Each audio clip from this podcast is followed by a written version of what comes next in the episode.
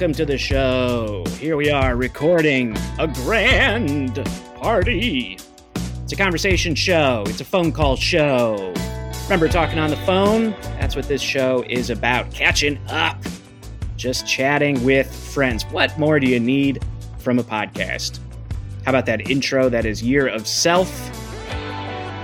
By Talk Time. Talk Time, Year of Self. That's our intro music. My name is A. Grant Party, the host of A Grand Party, which is a podcast uh, for, by, and in social isolation. And uh, in order to avoid going completely insane, um, I'm getting on the phone more. And the best way to get on the phone more is to say, hey, I'm doing a podcast. And then and then you know then you're just chatting. That's how it works in la baby. Even if you're not in la as zach is no not currently in la so who are we talking to? Hey it's uh it's the reunion of normal country. It's uh zach heltzel and the wife of the pod ashlyn anstey are with me tonight on a thursday evening. Zach Heltzel and I uh, did a podcast before that uh, perhaps, dear listener, you recall, Normal Country. And, um, and then we stopped because I was just getting too sad about it. But then recently wanted to start doing a pod again. It was like, Zach, let's bring back Normal Country. And Zach was like, I don't think I want to do that. So then it kind of just became this. And um, Ashlyn and Zach, are you guys there with me? Yeah. Grant, I am here and reunited, and it feels so good. Uh, I just have to add a couple of notes to provide my side of the story uh, Sure. when it comes to the uh, obituary of normal country. Uh, yeah, we've never had a full public uh, reasoning for it, so we should we should begin by addressing it. Yeah, Sure. So uh, we stopped doing it right before the pandemic, uh, when the coronavirus was just a twinkle in the eye of a bat in a wet market in Wuhan, China. Uh, it was right around the holidays. We had uh, just recorded our Christmas 2019 show, and you were like, "Can we take a break?" And I was like, "Yeah, we can take a break. That's probably forever." And then the world fell apart, and since we were doing a podcast about the world falling apart, uh, it didn't seem necessary for me to start doing it again because the show had already made you so upset every week at just how grim the outlines were. And that was from the halcyon days of when the world was just uh, for producing kittens and uh, rainbows. And and now I, there's I couldn't yeah, have done it. I couldn't have done more. I would have quit right around the time you quit. You you were ahead of the curve, just ever so slightly. but I want it to be clear. I, I, I hope I was clear then, um, and I definitely want to be clear now that I was not quitting on you and our friendship. I was quitting on the format. I could not do that format anymore. Of course. Look, uh Yeah. I was because I, I was like Zach. Listen, if you just want to talk about Mario Brothers every week and the cats, I think I could do that. But I I cannot I cannot give any more attention to the Ben Shapiro's and Donald Trump Juniors than they already have sucked out of my life. And by the end of, I, I just I can imagine a deathbed where I'm still hearing helicopter. Helicopters are just a staple of the uh, the show, whether it's Normal Country or whether it's Grand Party. Um, we get a lot of helicopters around here, don't we, Ashlyn? That's just part of Los Angeles. But right now, you're in, you're back uh, home. You were able to get back home, uh, sort of before the start of the pandemic, and then have kind of ridden it out back home in Arizona, which is where you are now, right?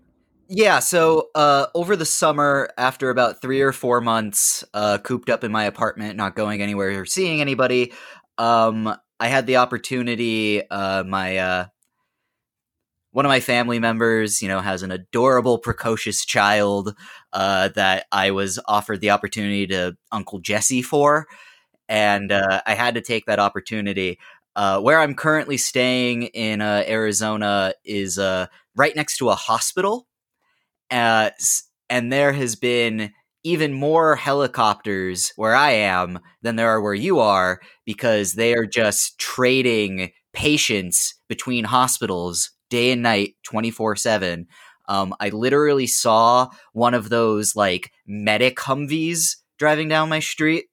Uh, like the big green one. yeah, like with the one from Mash. on it. Yeah, Yeah, like the ones from MASH. I have a couple of friends who are nurses at the hospital nearby, and uh, I guess it's like 20 hours to get into a bed um, if they accept you at all. Uh, there's somebody recently who had gotten into a pretty severe car accident and uh, had like a bunch of internal injuries. took them 20 hours of waiting to get a bed at this hospital that I saw the you know mash medical humvee driving to today so uh things are very good and very normal Oh my god, you know that's a uh nightmare. I mean, that's what it. That's what every time I'm hearing a helicopter, I don't like. Uh, it, it's not clear whether this is a police state helicopter uh, or this is an emergency life saving helicopter. But either way, it's dystopian.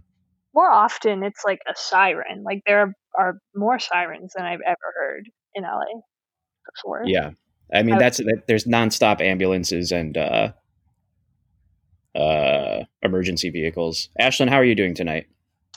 Oh, oh, I'm doing. How's my pretty wife good. doing in the other room? Oh, well, I dumped an energy drink on my laptop today. oh no Oh, it's okay.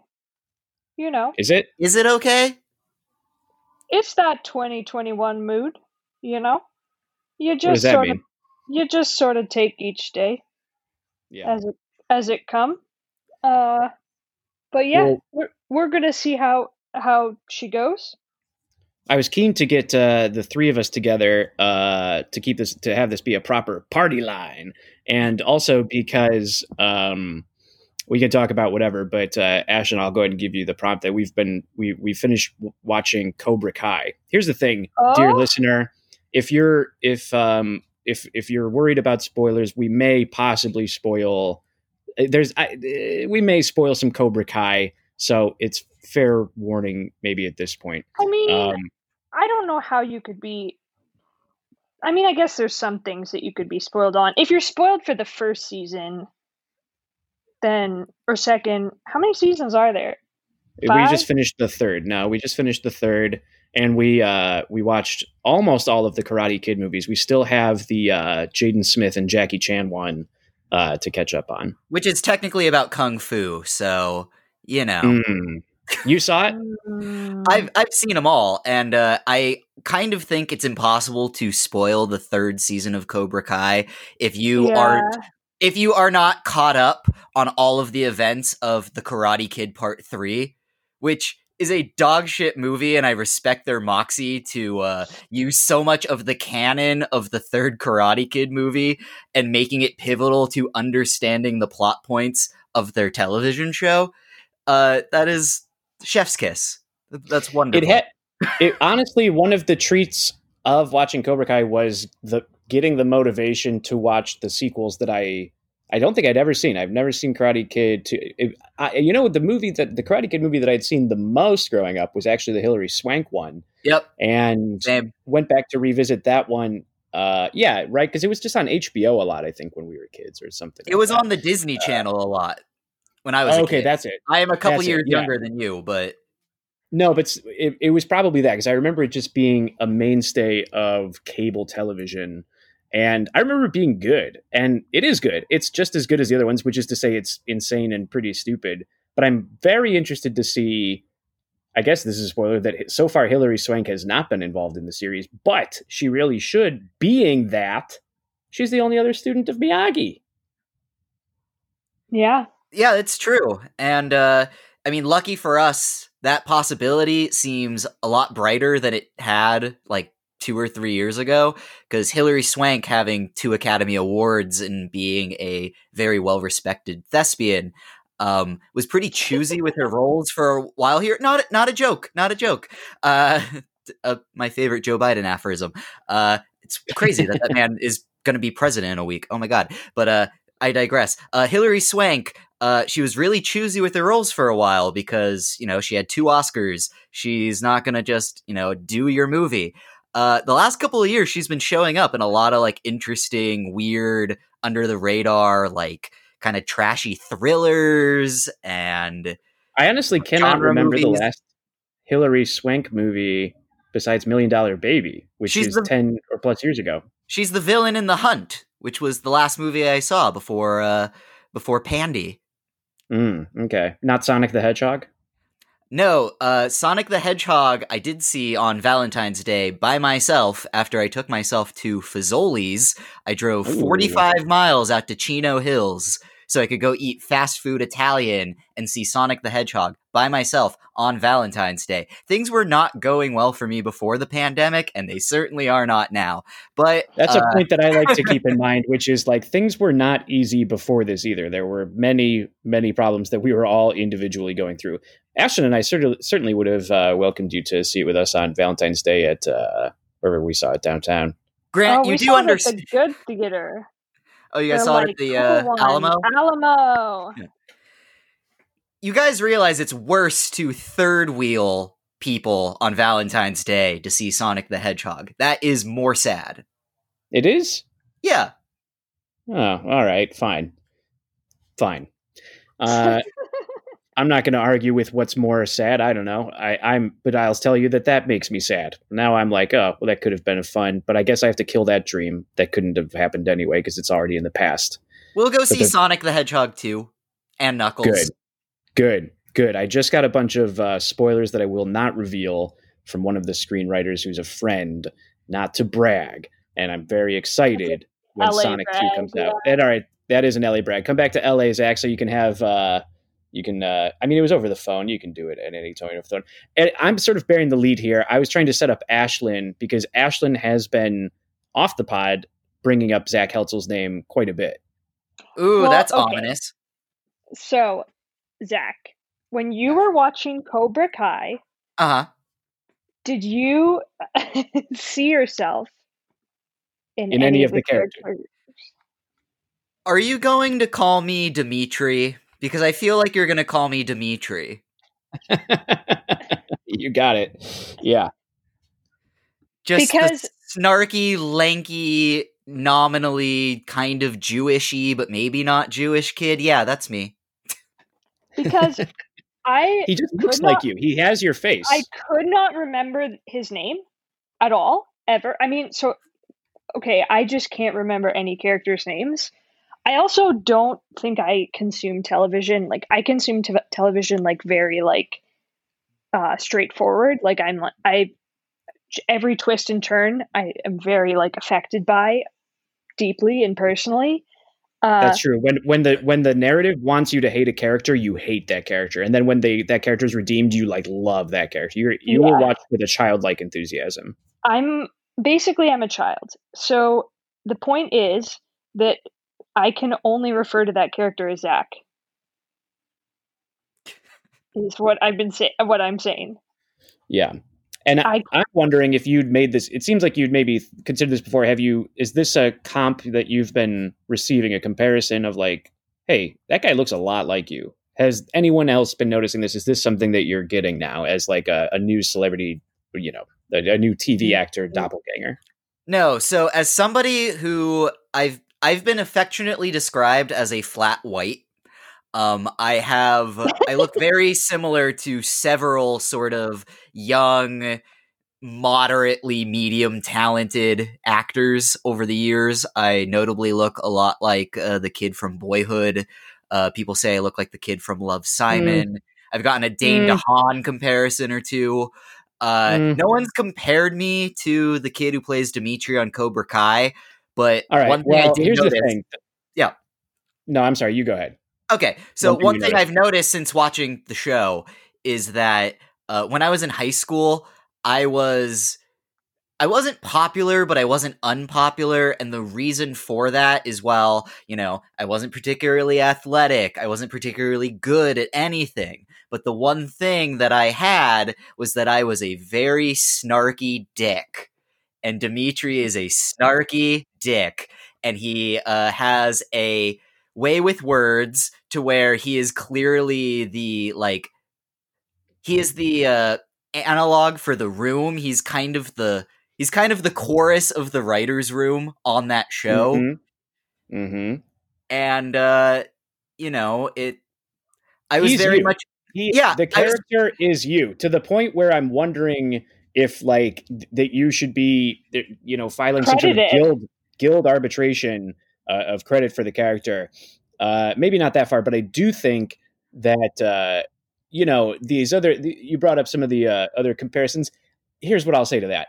Eh, you know, I maybe there's some in the gen in the flat white aspect, but Dimitri, the character, and the but let's just I'll just say because we can't I don't know the actor's name, but Dimitri the character is the uh and I think a good one to have. You know, I mean, there's all it's always so uh awkward if it's someone's like, hey, you know who you look like, and you're like, oh my god, who's it gonna be? But in this case, I think not only is it flattering, it's also accurate uh, for the reasons that you just mentioned, and also just because you put the faces side by side, and uh, at least pre-pandemic. I mean, eh, you know, post-pandemic, everybody's got the longer hair, everybody's looking a little different, Depressed. but the Zach but the Zach that was coming over uh, weekly for Normal Country, the one that still exists in Ashlyn and I's mind, right? Uh, that's Dimitri, baby. You Can you look- fight? I can fight Have probably as con- well as him, which he is the worst fighter on the show. Uh, look, everybody on that show is a cutie patootie to the point where it's ridiculous. There's not that many attractive people in the valley. Granted, there's also not, um, you know, domestic terror cells running out of strip malls in Reseda. So you know, but uh, so everyone in that show is a cutie patootie. So it's not an insult. However, I just I objectively don't think I look very much like that actor. However, if you were to like put at the end of the show like title cards that say what everybody ends up going on to do as adults, um, that character clearly, you know, moves to the other side of the mountain and becomes a television writer. That's just that's the only thing that that character can do. So it stands to reason that I have a lot in common with him. Yeah. So I think the only thing to then get over the hump on is uh, is is is seeing.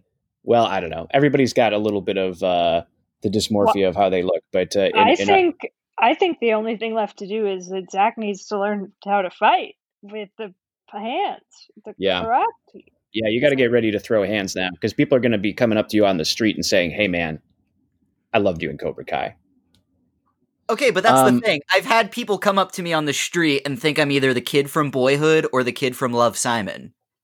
Like fairly Yeah. frequently. And No what you need to say to these people, well, going forward, you need to say, "No, I'm the kid who looks like the kid from Cobra Kai."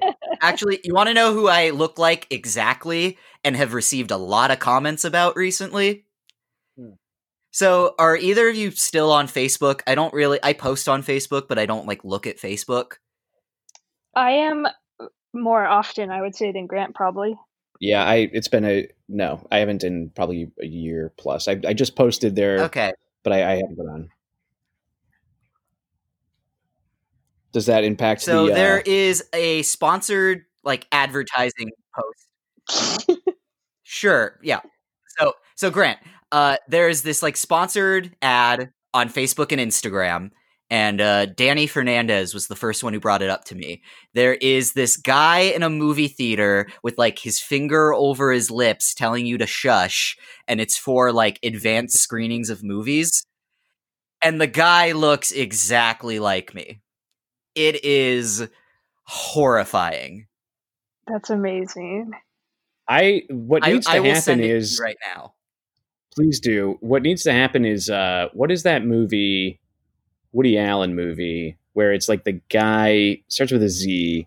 The guy like just appears throughout time in these different whatever. Can't think of the thing. Can't think of the reference that would help explain the thing. Also, Ashlyn wouldn't know for sure. I don't And- know where Granted, I am at it- it's Zelig. time. Zelig, thank you. Yes, Zelig. Yeah. Um, yeah. This is. I, I think it's or, or it's the end of The Shining. Uh, but we're going to see movie the portrait Zelig. with you and all of Grant. Zelig. That's what we're going with. Hey, but uh, on this, uh, uh, I want to hear some Cobra Kai uh, hot takes while we're in it. I feel like uh, I know Zach's got some ready to go. Uh, um, but I, uh, it, it's yeah. Well, it's, I'll just I'll just toss it to Zach then because I know you've got. I I'm curious to. I we haven't really talked about Cobra Kai with anybody aside from ourselves, have we, Ashlyn? I don't think so. No, we haven't seen I, anybody. How could we talk to anybody? We haven't had a conversation with a third person that I wasn't work related. Cat. Yeah, yeah. We've been just talking to cats. Another part, another reason to just do this is I feel like I've forgotten how to talk. I'm trying to remember how to talk. Um, but asking you for your hot takes is kind of a pretty broad question. I'll, i can set you up a bit more. Um, it definitely fe- Cobra, yeah. So Cobra Kai is it good? It's it's good, right? I mean, we've all we've watched it. It's it's good. It feels like the OC mm-hmm. meets the Disney eh. Channel. Eh, eh. No, you don't. You don't agree. There are two shows wrestling inside of it. There is a show about a uh, guy who was popular in high school, whose life went to shit, and he's having a midlife crisis, and he is objectively kind of a bad person, but he means well, and he, you know, just carries on through life trying to be a better person and fails. Uh, that right. show is it great. It feels like uh, William Zabka Eastbound is and Down giving Yeah, it's the Eastbound and Down meets like a Disney series version of a Karate Kid reboot for TV on YouTube. I think anytime, especially in the second and third season, anytime it is about those kids, I cannot fucking stand it. I think mm. none of those kids have any chemistry with each other. I think they are just awful. And I just I do not care. I do not fucking care about Robbie and his little problems. I don't care about uh Ralph Macchio's daughter who in all the fight scenes, she's the one who like th- I'm, I'm trying to find the right words to say this where it's like you can tell when it's her stunt double and when it's her because she just sort of flails around like a drunk person on a bar crawl it is like upsetting um I think Miguel's Second. kind of a square. I don't care about him. He could have stayed in that coma. That's fine. oh my gosh. So I here I'll I'll I'll go with you to a point there, but I I I like the contrast. That's why I bring up the OC is because it feels like it's, you know, it's definitely dividing its time more or less 50-50 between the adults and the kids uh, with trying to sort of put the, the kids up. Uh, but I feel like one of the thing one of the areas where the show has kind of gone wrong is is losing Miguel because theoretically he is the next next karate kid and then it and we don't even know when he get i'm still i'm still looking for the missing episode when he gets his braces off. He has braces all the way through season one. He wins the tournament just like ralph macchio does in the original movie. But then he just becomes entirely sidelined uh, as a character which is uh, a little frustrating. And also the show gets as ashlyn was noting especially it gets very it just gets whiter and whiter as it goes like in the first season, there's uh, there's some uh, people of color characters. There's uh, th- that are interesting that, that you want more time from that somehow just sort of uh, disappear as the as the show went on. Um, but it's also uh, Ashlyn. How did you feel about the the kid character storylines? Um. Yeah, I feel like. Uh, I mean, I think the third season was definitely the weirdest. Like we've sort of like lost the adult storylines and they've had to ramp up the fighting so much. like I think when we were watching it, I pointed out that like the fighting has become so unrealistic and so like to the death. It's so cartoonish. It's that like, it's like not even it doesn't even like make sense anymore. Um the kids I didn't mind at the beginning because it was like a little bit more realistic. Like it was like Hawk, you know, was kind of like grappling with you know being bullied and and uh you know he had this like newfound power. But it feels like in the last season it's like should we kill this kid? It's all gone up way off the rails in terms of like the uh the escalation of the drama with like yeah, this this this crazy paramilitary civil war that's breaking out in the valley. I guess as I say it, it doesn't seem it, it it's actually quite realistic when you put it in those terms. So Grant, uh, you know why all the uh, characters of color keep getting written out of the show, right? Why?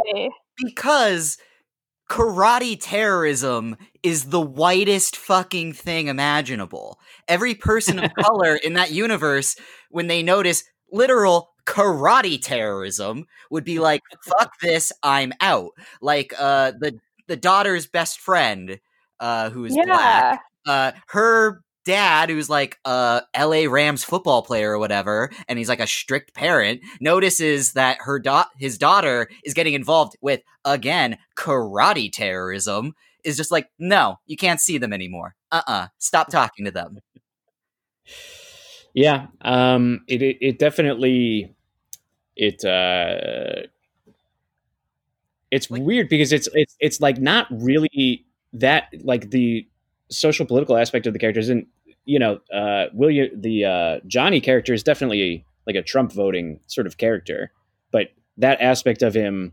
uh being probably like it's not just that he's like you know compared it to eastbound and down earlier. I mean that's a harder r or tvma type of show obviously but uh it it uh it's interesting how the show tries to balance the like likability of these you know these bad characters looking for redemption while also because he's still he still is that sort of character but i don't know.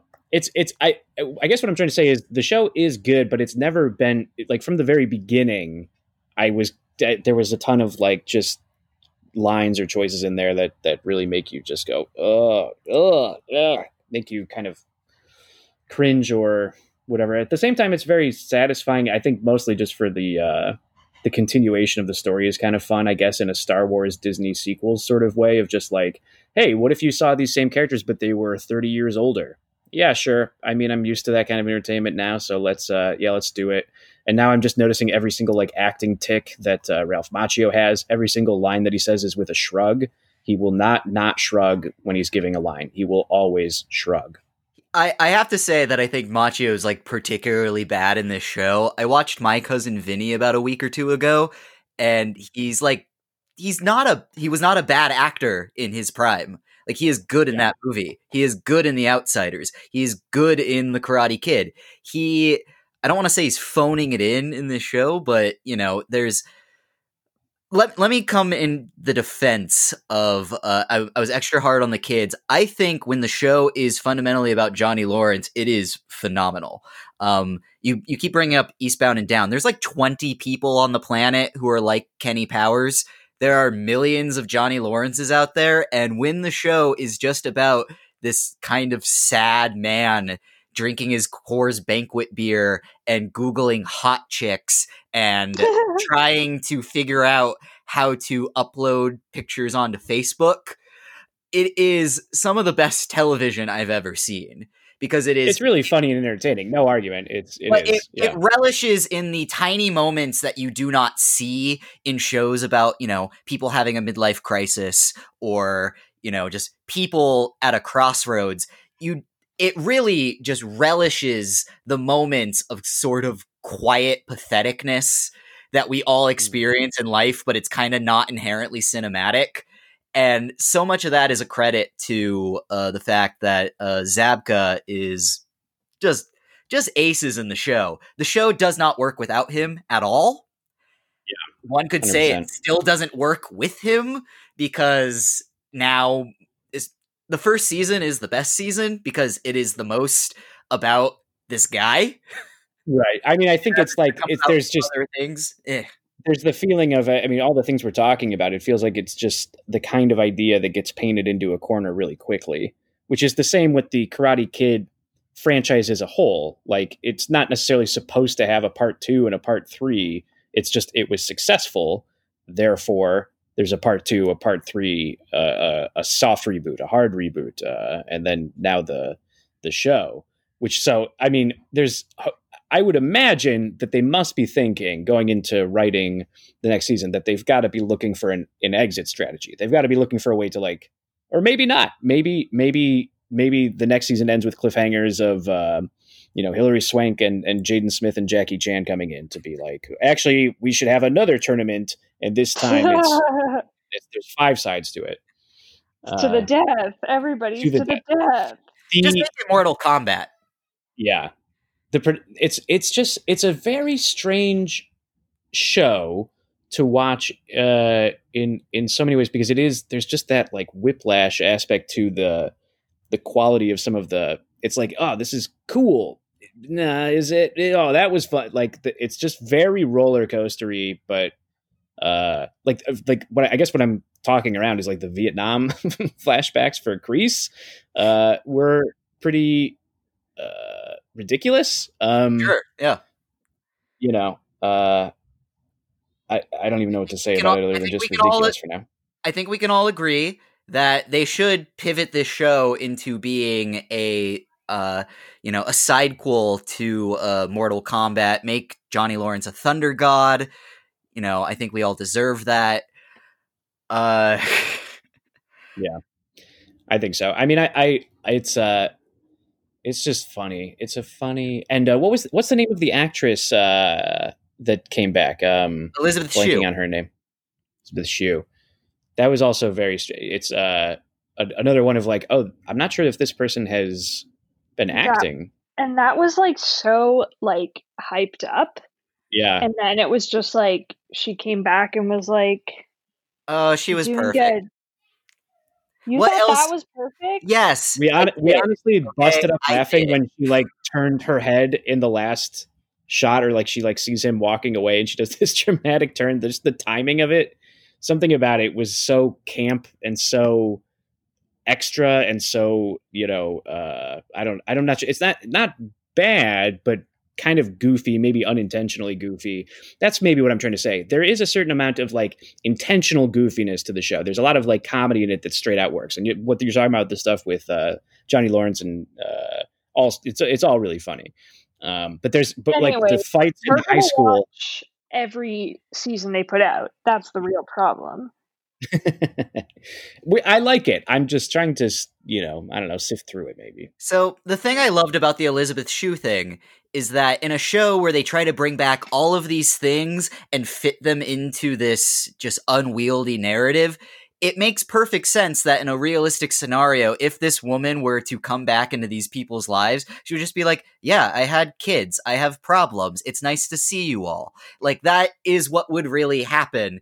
And it Yeah. was nice that they didn't try to be like, and she has her own karate dojo. Like, I oh my god I don't wanna I don't want to see that. Uh, one No, thing I don't just popped in my head is that uh, so many of the creative choices on the show, you have to take into account that this did not start as a Netflix original. This was a this was the flagship show of YouTube Red. So Oh my god, season- really?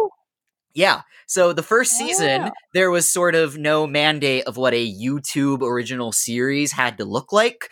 Uh, the YouTube scripted shows ran the gamut from, you know, using influencers and YouTube celebrities to like expensive science fiction dramas. And Cobra Kai was, you know, somewhere in between. And then as those shows got canceled and shows got picked up and they found out that, hey, YouTube Red was a service that was only going to be used by 15 year olds and presumably Ashlyn. You have to fill me in on a bunch of YouTube drama while we're here, by the way. Um, they, I can only imagine that that is when they started bringing in like uh, the girl who plays Tory was uh, on a Disney sitcom. Uh, a lot of these kids came from sort of that Disney lab rat uh, ecosystem, and I feel like the increased focus on the teen characters and the heightened drama of uh, everybody karate fighting at all times comes from the fact that the first three seasons were produced for YouTube. Mhm. And it makes me wonder what a season four ultimately looks like now that it is picked up by Netflix and is being produced by well, by Sony for Netflix. Uh, Well, we'll the third season opened a little differently in terms of the credits. I was wondering if that, but you're saying the third season was also produced in mind or in budget as well for uh, YouTube. So season three was produced for YouTube, and then the show was uh, soft canceled. It wasn't Mm. canceled, canceled, but uh, YouTube was like, "We're out of the scripted game." Uh, I think they Got only it. have one scripted show left that they're still producing, and it's from it's from like a really popular YouTuber. So they they just sort of like sent it to a farm upstate, and Netflix was like, "We'll get it." And uh, they had another show called Wayne from the uh, Deadpool writers. Uh, that's an Amazon show now. So they've been farming out all of their sort of non YouTubey shows to other places, Gotcha. and uh, It'll be interesting with uh, the season four being a uh, being produced a bit differently. Then, my personally, I hope like what I like about it is this camp aspect of it. Like I I I'm enjoying the ride of the like insane kung fu karate high school antics, uh, and I I like I kind of like that about the teen soap aspect of it. All the things that you're saying that are ridiculous about is part of its charm to me.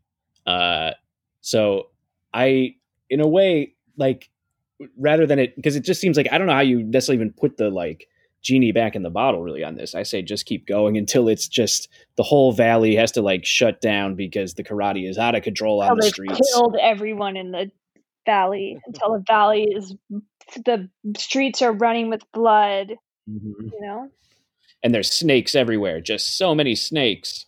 They went to a snake whole- museum and they or a snake zoo. a snake museum. a snake museum and they got a bunch of uh, toy snakes from the gift shop and they're just everywhere now and people don't know what to do with them do you recycle them do they go in the regular garbage you don't know You don't know. You don't know. yeah it's not clear with the rubber snakes you think you think recycling but you you, you might be wrong Probably maybe garbage. Probably garbage. yeah i think it's probably garbage but cobra kai not garbage entertaining um what other uh, we don't have to talk about cobra kai the whole time there's certainly other things to talk about i just wanted to first of all it's just i i think maybe i just wanted to let you know how often that your name has been coming up in the house and it's been coming up quite a bit frequently Oh well, I appreciate that, and I hope it's mostly good things. But uh, the one last All thing I have things. to say about the one last thing I have to say about Cobra Kai is that it is the first show that at least I remember seeing that is about Gen X getting old, Mm. and I think Hmm. that. I think part of why I like season one so much is that, you know, Johnny Lawrence and Daniel LaRusso are now, they're old and people treat Yeah. them like they're old. But, you know, they were children in the 80s, which, and it feels like the culture of the 80s and the 90s never really ended. So Mhm. at least from maybe maybe we're getting a little bit old. So it's like a Mhm. it's the first time I've ever seen something about quote unquote older people who have sort of the cultural memory and vocabulary of what I feel are still younger people. honestly it's it's more satisfying even it's it's almost kind of what i would have wanted from star wars sequels which is to just see the old cast reunite and hanging out a little bit you know they it, I'm, just, I'm just saying like that's that's part of the main part of the appeal is is just like yeah you're you're familiar with these characters on a basic level and then yeah now you're seeing them in a completely different context getting older and that's fun. That's where cobra kai is just like a great idea. You can see why.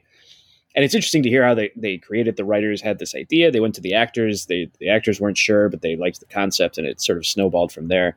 Um, uh, yeah I, I mean I, I agree with all of that. I just think uh, that that can't the, the camp value to the kids is uh, it's going to i don't know. I guess I- in, in college we loved watching the uh, the original 90210 series for the same kind of the same reason of just like it was so heightened everybody's so absurdly beautiful. They're so sad and angry all the time. And then now you're adding karate to it, and it's just I'm laughing.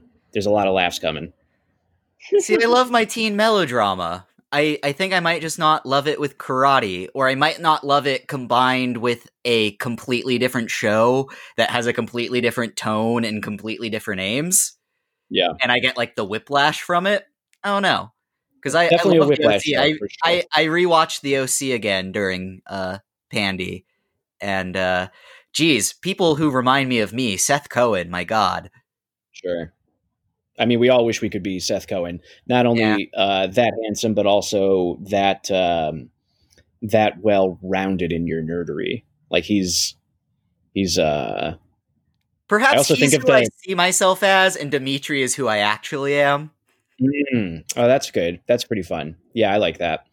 I for me, Yeah. my uh my Seth Cohen was the Jason Lee character in Mallrats, and Yeah. now, yeah, I I don't like how you immediately can see that, but yeah. Um, No, I, I get how you see that about yourself. right. That's what I'm saying. Yeah. And in reality, it's more like uh, Jonah Hill in the 40 year old virgin. His first, just the cameo role. No, you, Just, you uh, think of yourself as Jason Lee in Mallrats when really you're Jason Lee in Chasing Amy. oh no, no, oh no, that's horrible. I'm, I'm, canceled I'm- again. I'm canceled again. Man, I, that I'm is a kidding. movie. I just that, knew that would hurt. it, it did hurt. Yeah, I that did that's, hurt. a hurt movie, Grant. that's a movie to rewatch. I haven't seen that one. It does not hold up. It is real bad. It is shocking that Criterion Collection has not distanced themselves from. Uh, Grant, I gotta disagree with you. That movie is post woke. It is so problematic that it loops back around to being actually quite progressive. It is a fascinating relic of 1996. how does it loop around to being progressive? It, the The movie is so clumsy and short sighted and oblivious and so coming from this like, ugh, just the. It's it's Because It's- all those things, but it is also criticizing its characters for being all those things.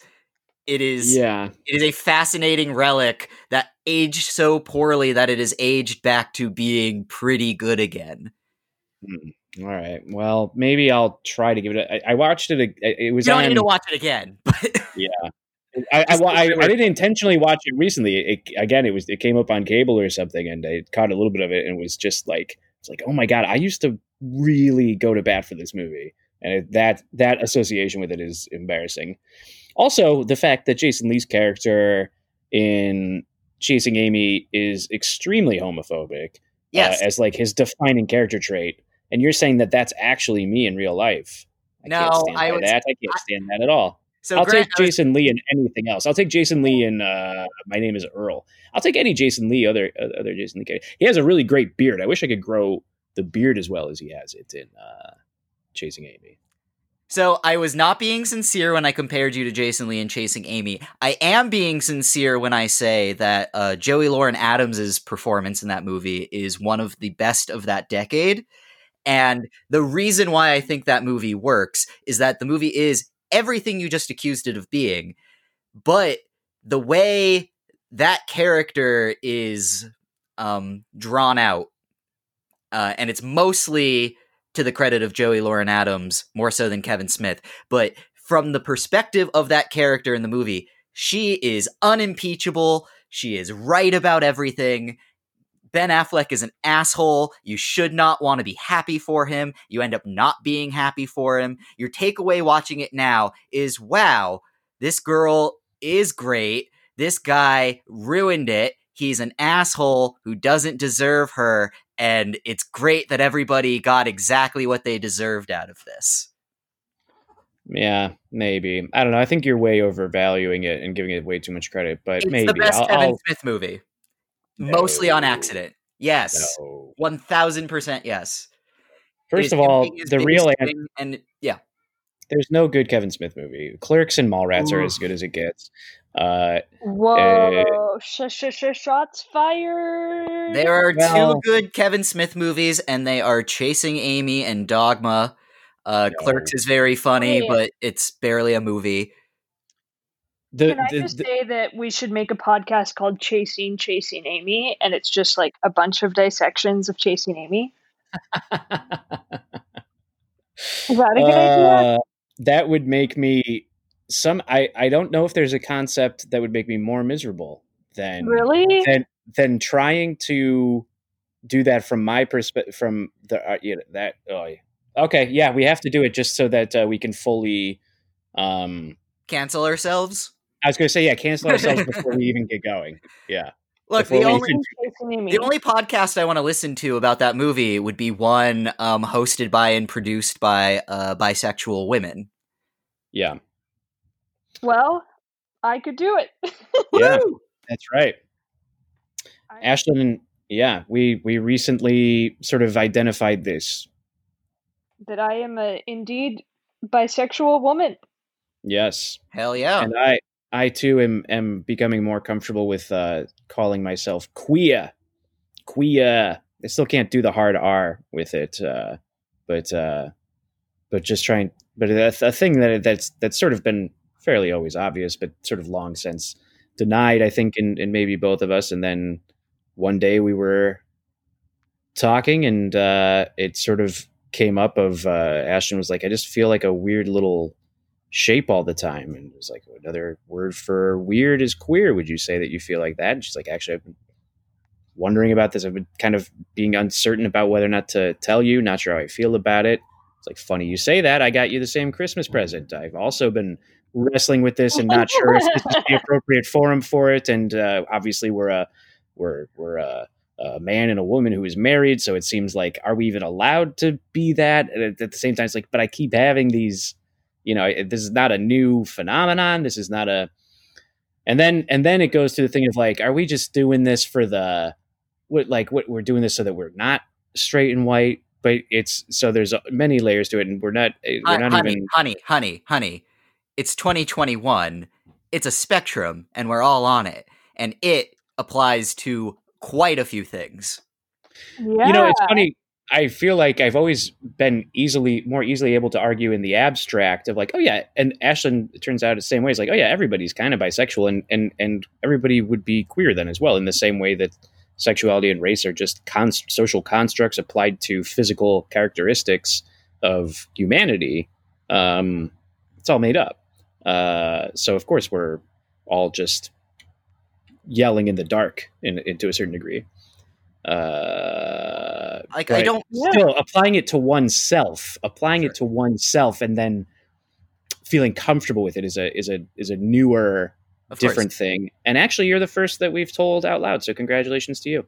Aw, I, I'm so flattered. That that's really nice. Thank you for sharing that, was, that with me. That that that may not have come up if uh, if we hadn't gone into this dog shit opinion about, See? about chasing Amy. See, okay, yeah. you have Kevin Smith to thank for a provocative and revealing discussion about um gender and sexual politics, which is exactly what he was trying to achieve in the mid '90s. He Chasing Amy and Dogma but are are the tusk of the good Kevin Smith era movies. They're both very try hard and awkwardly executed. Uh, whereas Clerks and Ch- uh, Mallrats are at least relatively comfortable just being what they are, and uh, that's where that's that's his that's that's the right space no for question, it. The, the, the proto Apatow stuff. Yes, Ashlyn. Is he still making movies? He is. What is he doing now? the last movie that I know of was something that he cast his daughter and Johnny Depp's daughter in called Yo- Yoga Hosers. Yoga Hosers. Yeah, uh, his last movie was a sequel to Jay and Silent Bob. Oh, that's right. Starring his daughter, which yeah. you, you told me you saw in theaters. I couldn't get I past the first scene. I had to turn it off. I couldn't do it. Okay, you're you're right. So the first three or four scenes of that movie are I almost walked out of the theater I really did. And everybody, all nine other people in that theater, were howling with laughter in those opening scenes. I felt like I was actively being gaslit in the theater. Um, it was literally the same scene from the first Jay and Silent Bob, and I was like, you know, I'm watching this to see how Jason Lee's looking. I, how's he looking? And and the movie is like, hey, I know you're wondering about Jason Lee. Let's give you him straight up front. We're gonna do the exact same scene, but now everyone's a little older and a little more tired. That's what it felt like. And it was, yep. again, the amount of Kevin Smith is the auteur of embarrassment by proxy. Um, Did you see uh, the first page of his Clerks 3 script that he posted today? No, that's today. Ooh. Yeah. Oh my god, I got to read this to you on mic. This is going Me to uh this is going to be great. Anyway, Jay and Silent Bob reboot uh is it a good movie? No. Is it particularly watchable? Not really. Is there a lot of stuff I liked about it, particularly in the second half of the runtime? Sure. I think it was the movie that convinced me that his daughter, Harley Quinn Smith, is actually quite talented, and I would like to see her in things that aren't a Kevin Smith movie or a Quentin Tarantino movie. She's good. I don't know. Yeah. Anyway, Clerks 3 by Kevin Smith. Exterior, quick stop, pre dawn. To the opening piano notes of MCR's Welcome to the Black Parade, we reveal the old landmark, Quick Stop Groceries. There she stands, moments before the day breaks, her sign still illuminated in the diminishing darkness of Leonardo. When I was a young boy, my father took me into the city to see a marching band. Then a car pulls up, headlights reflecting off the closed steel shutters. Close on the car door opening. A pair of boots hit the ground. Reveal Dante as he heads to the front door of Quick Stop. He said, Son, when you grow up, would you be the savior of the broken, the beaten, script and the includes- All the lyrics to the Yes. Black Parade by My Yes. Chemical Romance. Okay. Yes. And uh, by the way, you're doing a great, great Gerard way. Great. Thank you. Uh, so that's how the script for Clerks 3 starts, if you're wondering how that's gonna go. Wait, Wait, that's that- it? That was it. I thought I was cutting you off in the middle. Nope, nope, that's it. Or at least that's all that I had seen today. Um, It's just Anyway. Gerard Way? No, it's just it's just the character from Clerks stepping out of a car to a very dramatic song and going back. It's it's like a hype teaser trailer in script format, is what it sounds like. It's Yeah. again embarrassment by proxy. Ugh, it- this is what happens, unfortunately, when one when we don't reflect and check our own narcissistic impulses and make sure that we don't accidentally just keep going back to the wrong well. And actually, that's me probably realizing that uh, what am I doing with this podcast again? But more so, more so, just uh, Kevin, man, can I share with you another really bad uh, Kevin Smith take? Yeah, Have you seen Sure. Tusk? no, you're gonna tell me Tusk. Don't do it. No, I'm going to tell you that there is a scene in Tusk um, where it is uh, Johnny Depp and Michael Parks on a porch. The scene lasts for literally about a tenth of the runtime. It is 10% of the movie. It is a 10 minute long scene in this 90 minute movie of these two men on a porch, and Michael Parks is pretending to be uh, mentally handicapped and Johnny Depp's character is like he's essentially playing like Inspector Clouseau on bath salts the entire movie as it is. it is the most bloated, overlong, nearly unwatchable scene of any movie I can recall in recent memory, and it is possibly my favorite scene And- of any Kevin Smith movie and one of the funniest scenes of any movie in the last 10 years. I think I know the scene you're talking about. If which I don't know if I've actually watched, if only because I feel like you've posted about it before or somebody has, and I think I've clicked on it once and maybe not even watched it. But I will say that is that is uh, that is quite a remark coming from you, and again, just reminding that you went to a theater and actually watched the entire new Jay and Silent Bob movie, and that also the best thing that Kevin Smith's ever done is very obvious, and I think we could probably all agree it's Clerks the animated series, which was and I think still is quite funny uh, and uh, and clever and inventive. It's it, good. It seems it seems like that would have been the direction to go uh, for him is making like more stoner cartoons because that just seems such a whereas physical production films are obviously not so much the but he's he's just like closed himself off now he's got like this like he's he's Trump like frankly in, in just in the Very narcissistic so. way, he's, No. he's got like his own little He has the podcast people. empire. He Yeah, directs he directs a lot of the Berlanti DC CW shows, right like uh, the Flash and Arrow, and he's quite good at that.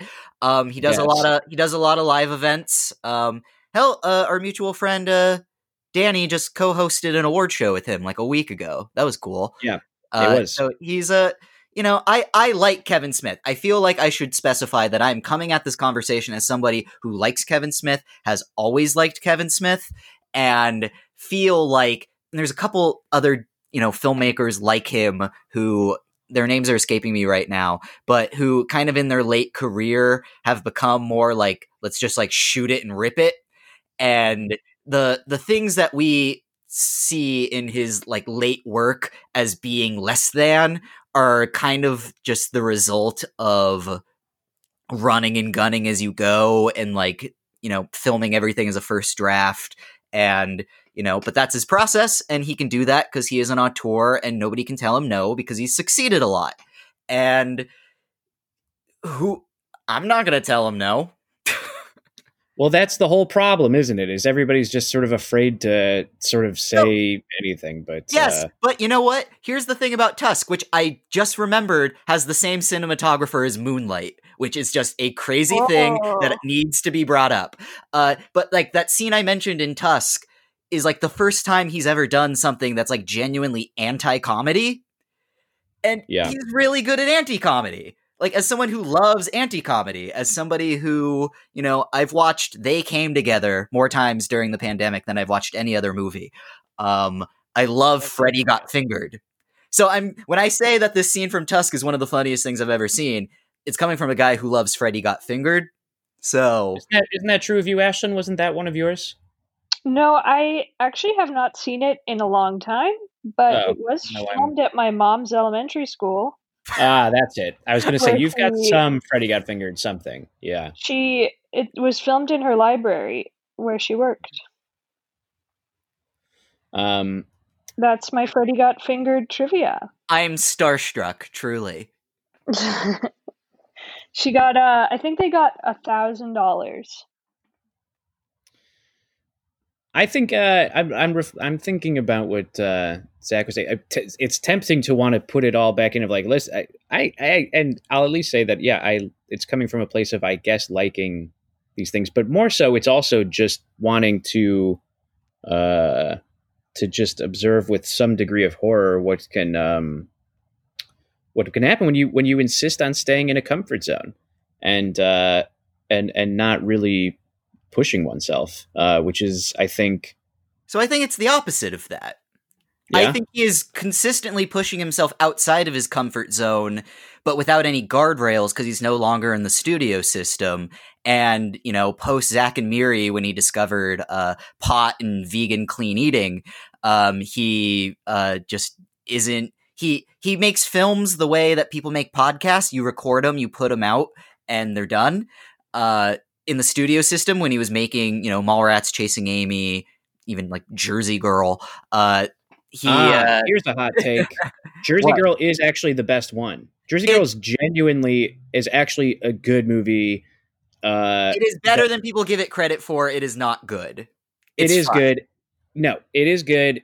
It is good. The storyline's affecting. George Carlin as the dad is good casting. Ben Affleck does a good job in the role. It actually has a story structure. It actually like completes the arc, and it's cute, and it, it's it's not the a mind blowing movie. And yes, it's not like, but it is. It's it's if it if if if for a viewer, it you know you need that sort of auteur aspect or that connection with the uh, director. I mean that that's there as well. Um, it actually it move it knows what to. It has a vision of what to do with the camera. Uh, it's actually a pretty decent film. So Jersey Girl is the best one. I think basically also he maybe doesn't see so we were talking earlier about like the actor you see yourself as versus what you sort of actually are. I think he's one of those guys that um to me doesn't see like I don't know. If I if I were Kevin Smith's manager, I would be pushing him into animation because he's got a good voice and he's got and it's like you I that's what I'd want to see more of. So I think this unifies my whole theory about him, and I'm glad you brought that up. Uh, Kevin Smith's best work has been when he is, you know, channeling his vision through, you know, guardrails and a system. Mm-hmm. And like, you know, Zack and Miri is kind of his last big uh, studio comedy before making Cop Out. I think Zack and Miri is a very funny movie. Uh, Cop Out broke him. Working with Bruce Willis broke him. And animation and would that- be great for him because as Ashlyn knows better than I do, uh, you can't just run and gun professional animation. There are so many people involved. There are so many steps involved. There are so many limitations as part of how animation is made that it would constrain Kevin Smith to just be his talented self without letting things spiral off the rails because you can't make you can't animate something like you can record a podcast. You can make a yeah. live action movie like you can record a podcast. Well, they've made plenty of uh, animated versions of podcasts, and uh, it's it's almost surprising that they haven't done that for one of his podcasts. Is just you know hire an animation studio to Record animate him and his buddies. Yeah, animate him and his Actually, buddies. That's sort of a new thing. This Yeah. new like podcast. I mean, you're thinking of Midnight uh, Gospel Yeah, great example. of an animated podcast. Yeah, great example. That's uh, Duncan Trussell just talking to people and then they animate around it. Yeah, I mean, there was a- the Ricky I- Gervais show. There's the Ricky Gervais. show. There's Oh, there's yeah. other examples. Dan Dan Harmon did uh, a D and D podcast that then became animated, which uh, you know that's an easy sort of segue to that. But uh, uh, it just seems like uh, that that that seems again. This is just if if I had the keys to the the Kevin Smith kingdom, that's where I would rather than making Clerks three, it would be like a new. Just think of something new and original, or do anything.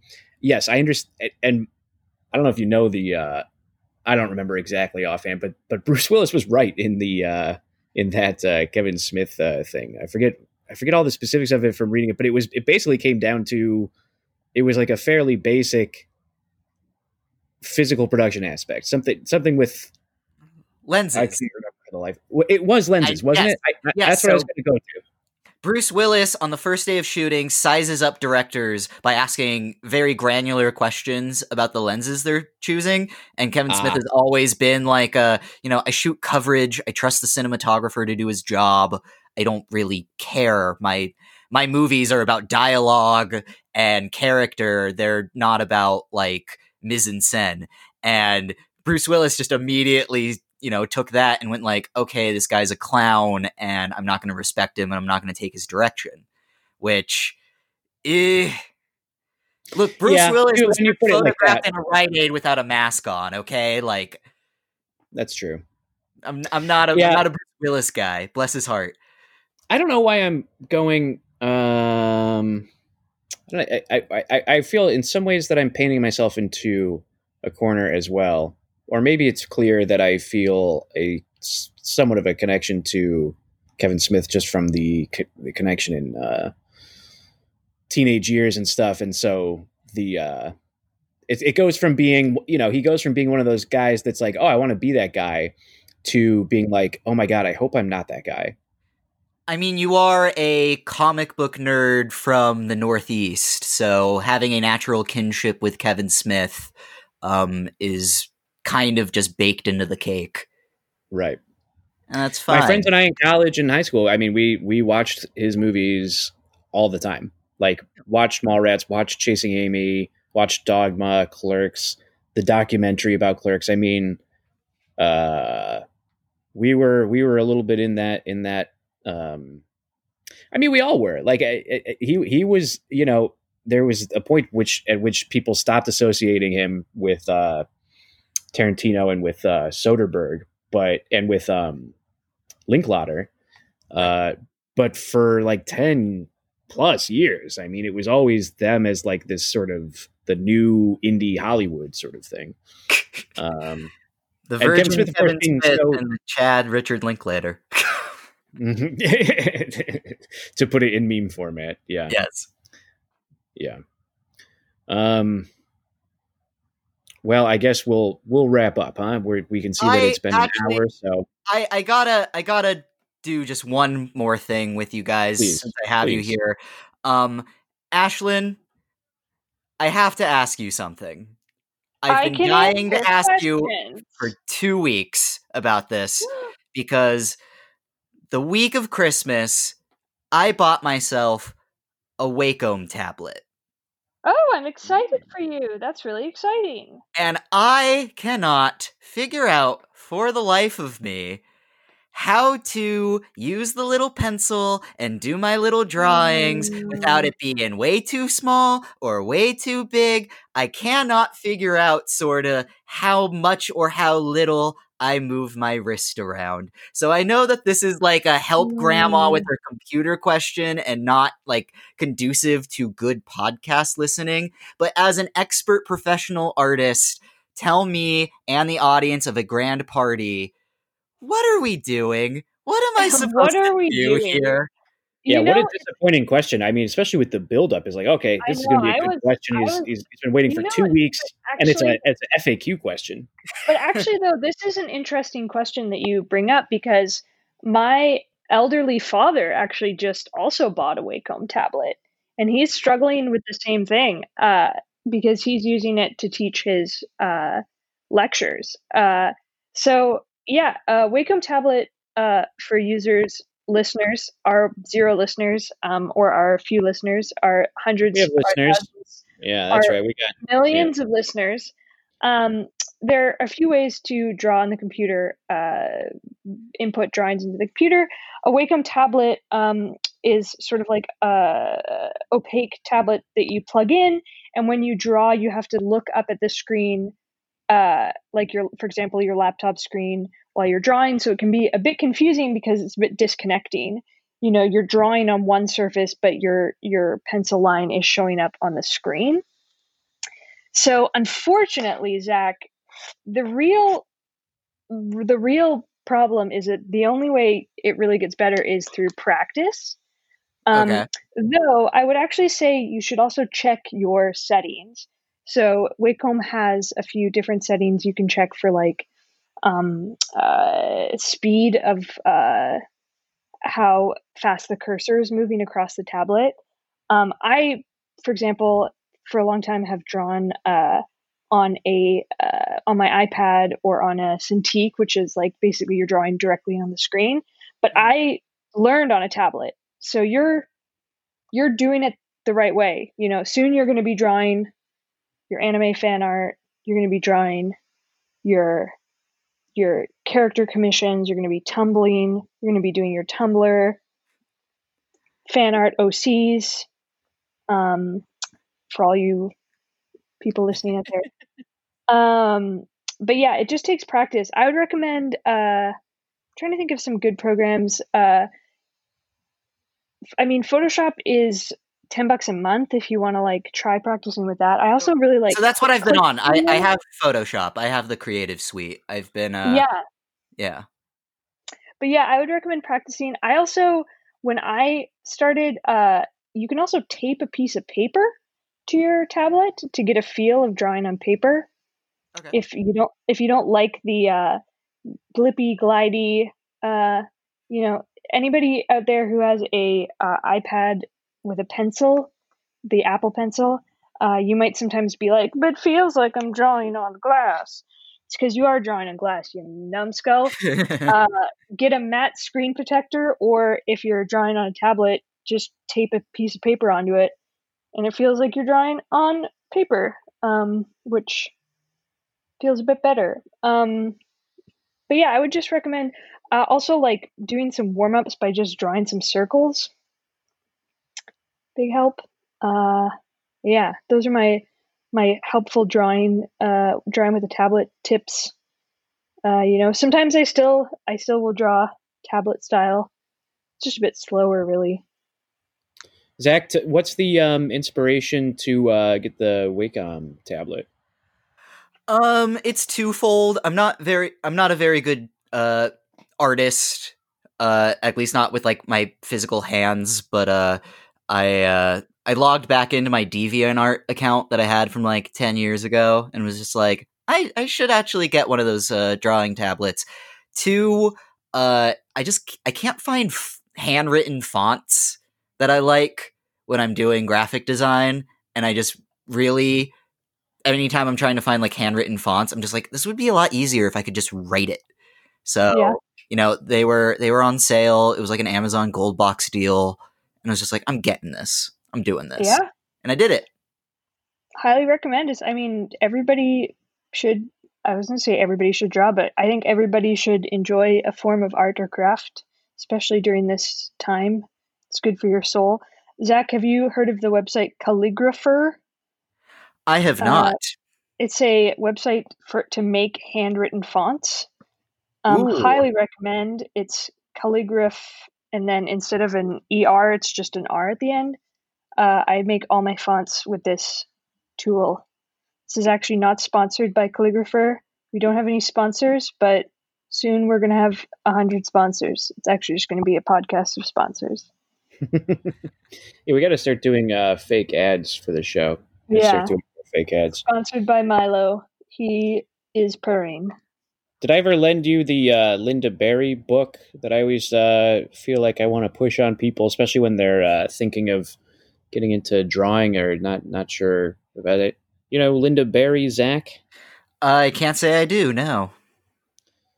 All right, maybe I'll uh, send it to you as a gift, or you can uh, look it up. But it's Linda with a Y and Barry, like Dave Barry, no relation. She was a she's a cartoonist um, and a memoirist and a, a teacher also at a, a, college in Wisconsin.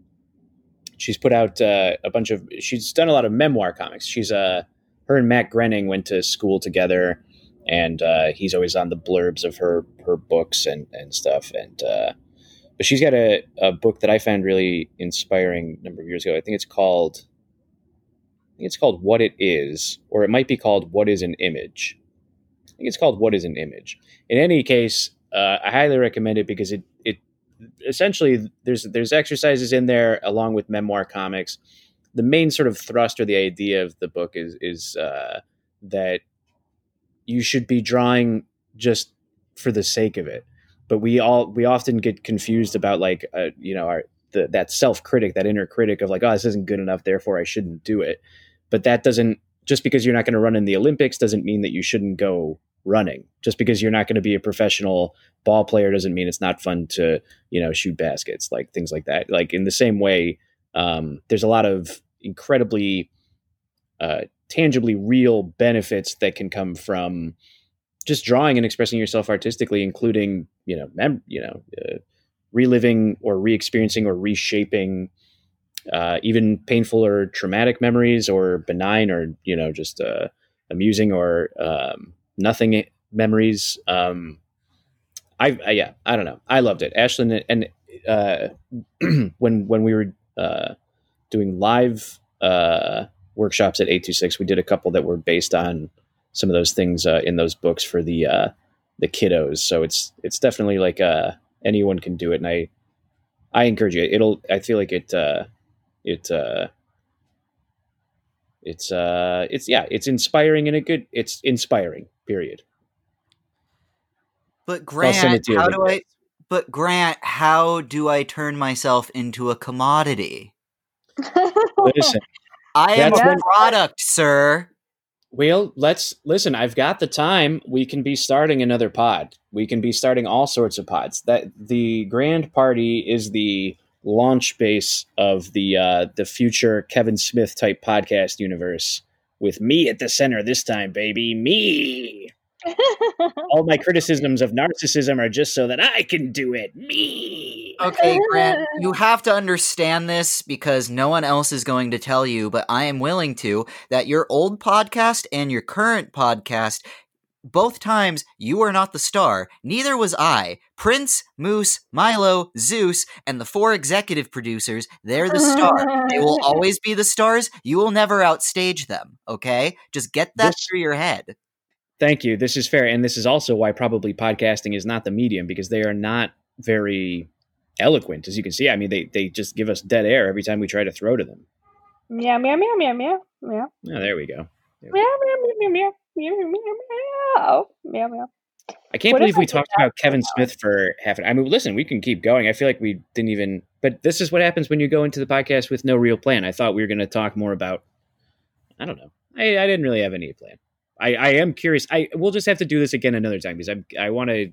I don't know. I'm curious how you're doing, man. Like I see on your your Twitter feed, uh, you know, you're. I mean, I didn't know you weren't in LA. That's so amazing. so i still have my i still have my apartment i'm still paying my rent i'm still paying yep, my bills i just yeah. i you know there's and you're working yeah I'm i have a working. few friends who have done that yeah who have hopped you just have to sometimes you just got to be with family so you can be closer to other people during yeah. this time it's like I could be around two other people, or I could be around my roommate who, you know, I was the annoying roommate of the two of us, so I'm sure he's having a grand party in our apartment every night uh, because I'm not there, which is great for him.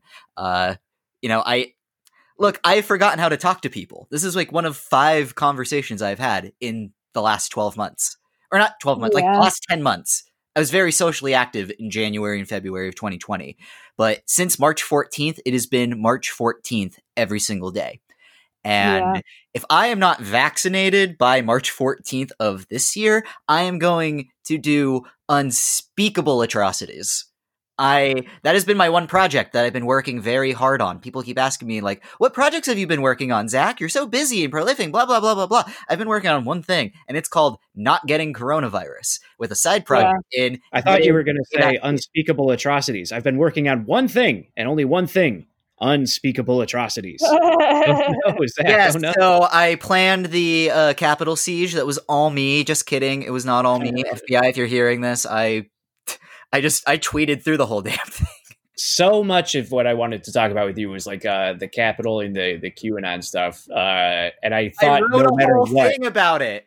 I did my little norm pod outline, knowing that I wasn't going to look at it because we were going to talk about Cobra Kai the whole time. But I well, this it. can either we can either go two hours or we can uh, we can find another time. What do you want to do? No, no, Let's find I- another just- time. No, I'm just gonna say that if you want to hear very good uh, commentary about what happened uh, in the world uh, over the last couple of weeks, there's two podcasts you should listen to. These are going to be my plugs. Uh, you should listen to the most recent QAnon Anonymous. Those guys have uh, now now become like three of the most sought after uh, citizen journalists in the world to go on every show to talk about what's going on. They've been on the QAnon beat for three years now in relative obscurity, and now everybody wants to know what they have to say because they've been uh, they they could name every single person that we saw pictures of last week, like just in the crowd, because they've been covering their movements and whereabouts and what they've been doing for years. Uh, so they're like the subject matter experts you should listen to on this topic. The other one you Say should the name. Wait, wait. Say the name again. it's called QAnon Anonymous. QAnon Anonymous. Yes. So great podcast. They, you know, really spell out everything that happened and what led up to it. Uh, the second podcast you should listen to, uh, Chris Hayes from MSNBC has a podcast called Why Is This Happening? He had uh, Ta-Nehisi Coates on uh, right after it happened. And uh, they both made some points that uh, really challenged what I thought about it and really challenged what I thought a lot about kind of the current state of the uh, conservative movement in America. Uh, people tend to, you know, try to look at stuff from the quote unquote other side to challenge their worldview. Uh, their conversation challenged my little liberal bubble worldview a lot more than any of the right wing media I consume. Uh, turns out, if you go outside of the left wing bubble over into the right spaces, it's just it. Literally, all the discourses is like, "Ha ha, my gender's an attack helicopter." Blah blah blah blah blah. Uh, there's there's like nothing. There's nothing out there for you. Um, no kidding. yeah, but that uh, but that conversation really uh made me go like, "Oh shit." So listen to that. It's a good one. This is why we bring you on, Zach, so you can tell us to listen to MSNBC. Jeesh. Hey, have you heard about this new thing, CNN? I they had a lot of. I'm just kidding. It's good. I, I will. I'll, I I've I've listened to the QAnon podcast. I'll listen to it more, and uh, we'll take we'll take these to to heart.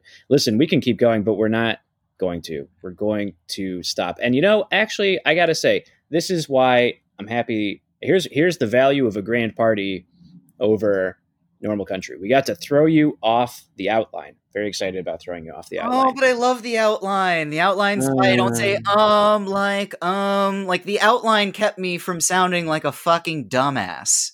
you sounded like a smart butt. It made No, me larp, sound- it made me able to larp as an intelligent person. I'm not very smart. That's the Kind you of a that you. dum-dum. It sounded like you were reading, and it sa- and you didn't say um or like uh at any point throughout this. And also, everybody says um and like. So if Uh, you're but I do criticizing the lot. um and I like, do it like an idiot. no, you don't. I sound No, like you a, don't. like a dum dum. I just said dumb No. dum Sounds twice. like you need to love yourself because Yeah. you are wonderful. I do build up a love myself, and you are head. wonderful too. But also, like somebody took a zamboni to my brain. It's just smooth like a chicken cutlet. This this podcast is going to go out unedited. How do you feel about that? Is that all right? That's fine. I like to get Fuck it. consent because, uh, yeah. Right. How about you, Ashlyn? You feel okay? I feel fine. All right. Then guess what, guys? This is the this is the end of the show. Thank you so much for coming to have a conversation with us in a browser that we were hitting record on and could see our little voices. And uh, let's do this again so that you can talk more. To Okie dokie. and us. All Yeah? right. Bye. Alrighty. Bye. All right. Bye. Bye. All right. Fine. That's yeah. All right. Well, that's the show, and uh, you know, this is the show. This is the show. It starts a little awkward. It ends a little awkward. It's a little awkward throughout. Oh, like your conversations aren't awkward at all. I think this is a nice, good chat. I'm thanking you for listening, and I'm encouraging you to subscribe and rate us five stars wherever you are getting your podcast so that uh, this uh, shows up in the search. Also, encourage you to check out Talk Time. That's the band you are hearing right now. This instrumental is called Colors, and again, it's from their EP. They are Talk Time. and They're going to play us out on a grand party. Thank you so much.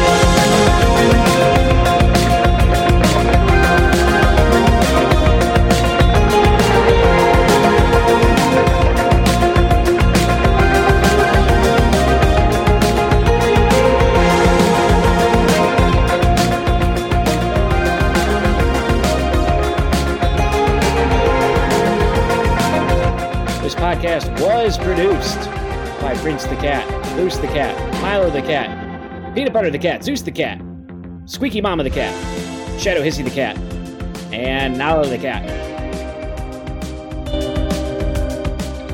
I just had to include that for Zach. He would always say that at the end of uh, Normal Country.